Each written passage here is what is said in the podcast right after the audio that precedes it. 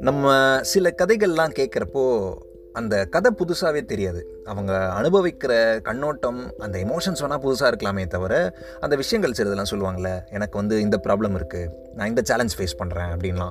Most of the times அந்த மாதிரி யாராவது சொல்கிறப்போ நமக்கு ரிலேட்டபிளாக தான் இருக்கும்.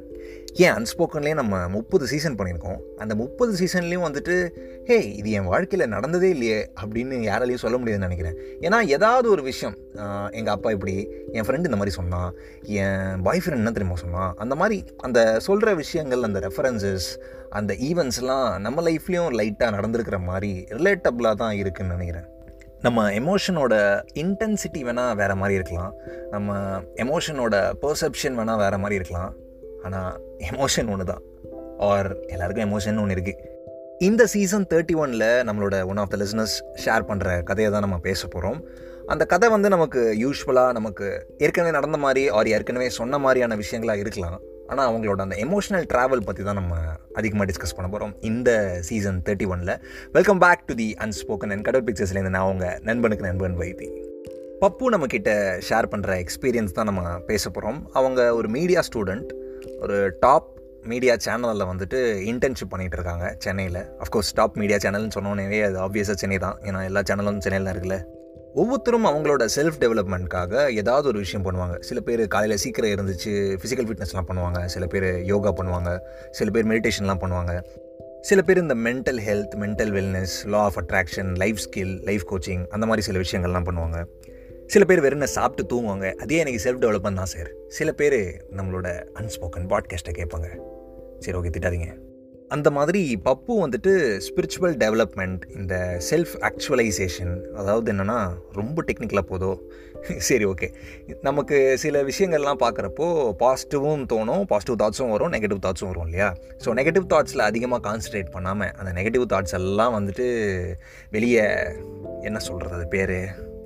சரி வெளியே தள்ளிட்டுனே சொல்லுவோம். அந்த மாதிரி அந்த நெகட்டிவ் தாட்ஸ் எல்லாம் வெளியே தள்ளிட்டு பாசிட்டிவில் மட்டும் அதிகமாக கான்சென்ட்ரேட் பண்ணிவிட்டு சில விஷயங்களில் லீட் பண்ணுறது அந்த மாதிரின்னு வச்சுக்கோங்களேன். பப்பு நமக்கு அவங்க ஃபாலோ பண்ணுற டெக்னிக்ஸ்லாம் ஷேர் பண்ணல. ஆர் அவங்க எந்த ஸ்பிரிச்சுவல் பேஸை நம்பி இருக்காங்க. ஆர் அந்த எந்த ஸ்பிரிச்சுவல் பேஸை ஃபாலோ பண்ணுறாங்க அப்படிங்கிற விஷயத்த நமக்கு சொல்ல ஏன்னா அதை சொன்னாங்கன்னா நம்ம பாட்காஸ்ட்டில் நம்ம அதை ஷேர் பண்ணுறோன்னா அது ப்ரீச் பண்ணுற மாதிரி ஆகிடும் ஸோ அது வேண்டாம். இந்த ஏர்லி ஏஜ்லேயே நான் அதை பர்சியூ பண்ணுறதுக்கான காரணம் அப்படின்னு சொல்லிட்டு ஒன்று இருக்கு வைத்திய கண்டிப்பாக இப்போ குண்டாக இருக்காங்க அப்படின்னு சொன்னால் தான் வந்து டக்குன்னு ஃபிட்னஸ் பண்ணோம் அப்படிங்கிற ஒரு தாட் வரும் இல்லையா? அதில் அந்த மோட்டிவேஷன் வரும் இல்லையா? அந்த மாதிரி வந்துட்டு எல்லாருக்குமே இப்போது நம்ம என்னவா ஆகிறோம்? அடல்ட்ஹுட்டில் நம்ம எப்படிலாம் கேரக்டர் எக்ஸிபிட் பண்ணுறோம் எப்படிலாம் நடந்துக்கிறோம்? அப்படிங்கிறதோட பெரிய பங்கு வந்து கண்டிப்பாக நம்மளோட சைல்டுஹுட்டுக்கு இருக்குது ஏன்னா சின்ன வயசில் நமக்கு என்ன சொல்லி கொடுக்குறாங்களோ எந்த விஷயங்கள்லாம் நம்ம அதிகமாக பார்க்குறோமோ எதெல்லாம் நம்மளை சின்ன வயசில் அதிகமாக இன்ஃப்ளூயன்ஸ் பண்ணுதோ அதுபடி தான் நம்ம வந்து ஆகிறோம். ஏன்னா சொல்லுவாங்களே பழமொழி இருக்குல்ல அஞ்சில் விளையாது ஐம்பதுலேயும் விளையாது அப்படின்னு சொல்லிட்டு. அதுக்கு டெஃபினட்டாக ஆழமாக ஒரு காரணம் இருக்குது என்னை பொறுத்த வரைக்கும் பார்த்தீங்கன்னா வைத்தி எனக்கு சைல்டுஹுட் வந்து வெரி பேட் சைல்டுஹுட் அவ்வளோ நல்லா இருந்துச்சு நல்லா பாசிட்டிவாக இருந்துச்சு அப்படின்னு சொல்ல முடியாது. எனக்கு கிடைக்க வேண்டிய கைடன்ஸ் எனக்கு கிடைக்க வேண்டிய வழிகாட்டுதல் அதெல்லாம் வந்து முறையாக எனக்கு கிடைக்கல அப்படிங்கிற மாதிரி தான் சொல்லுவேன். அது எந்த அளவுக்கு அப்படின்னு சொன்னால் இப்போது யாராவது ஹாஸ்டலில் இருக்காங்கன்னு வச்சுக்கோங்களேன். அவங்க வந்து வீட்டுக்கு போனால் அப்பா வீட்டுக்கு போயிட்டோம். அப்பா வீட்டு சாப்பாடு சாப்பிட்லாம். பேரண்ட்ஸ்லாம் இருக்காங்க ரிலேட்டிவ்ஸ்லாம் வந்துட்டு போகிறாங்க ஜாலிடா வீட்லேருந்து திருப்பி அந்த லீவ் முடிச்சுட்டு ஹாஸ்டலுக்கு கிளம்பி போகிறப்போ போகணுமா அப்படின்னு இருக்கும்ல.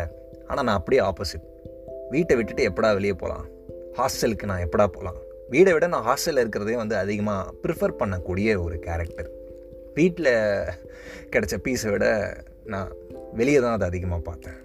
This is the unspoken and cutter பிக்சர்ஸ்லேருந்து நான் உங்கள் நண்பனுக்கு நண்பன் வைத்தி. பப்புவோட எமோஷன்ஸ் அவங்களோட எக்ஸ்பீரியன்ஸ் பற்றி நம்ம தொடர்ந்து டீட்டெயில்டாக பேச போகிறோம் ஸோ ஸ்டேட்யூண்ட்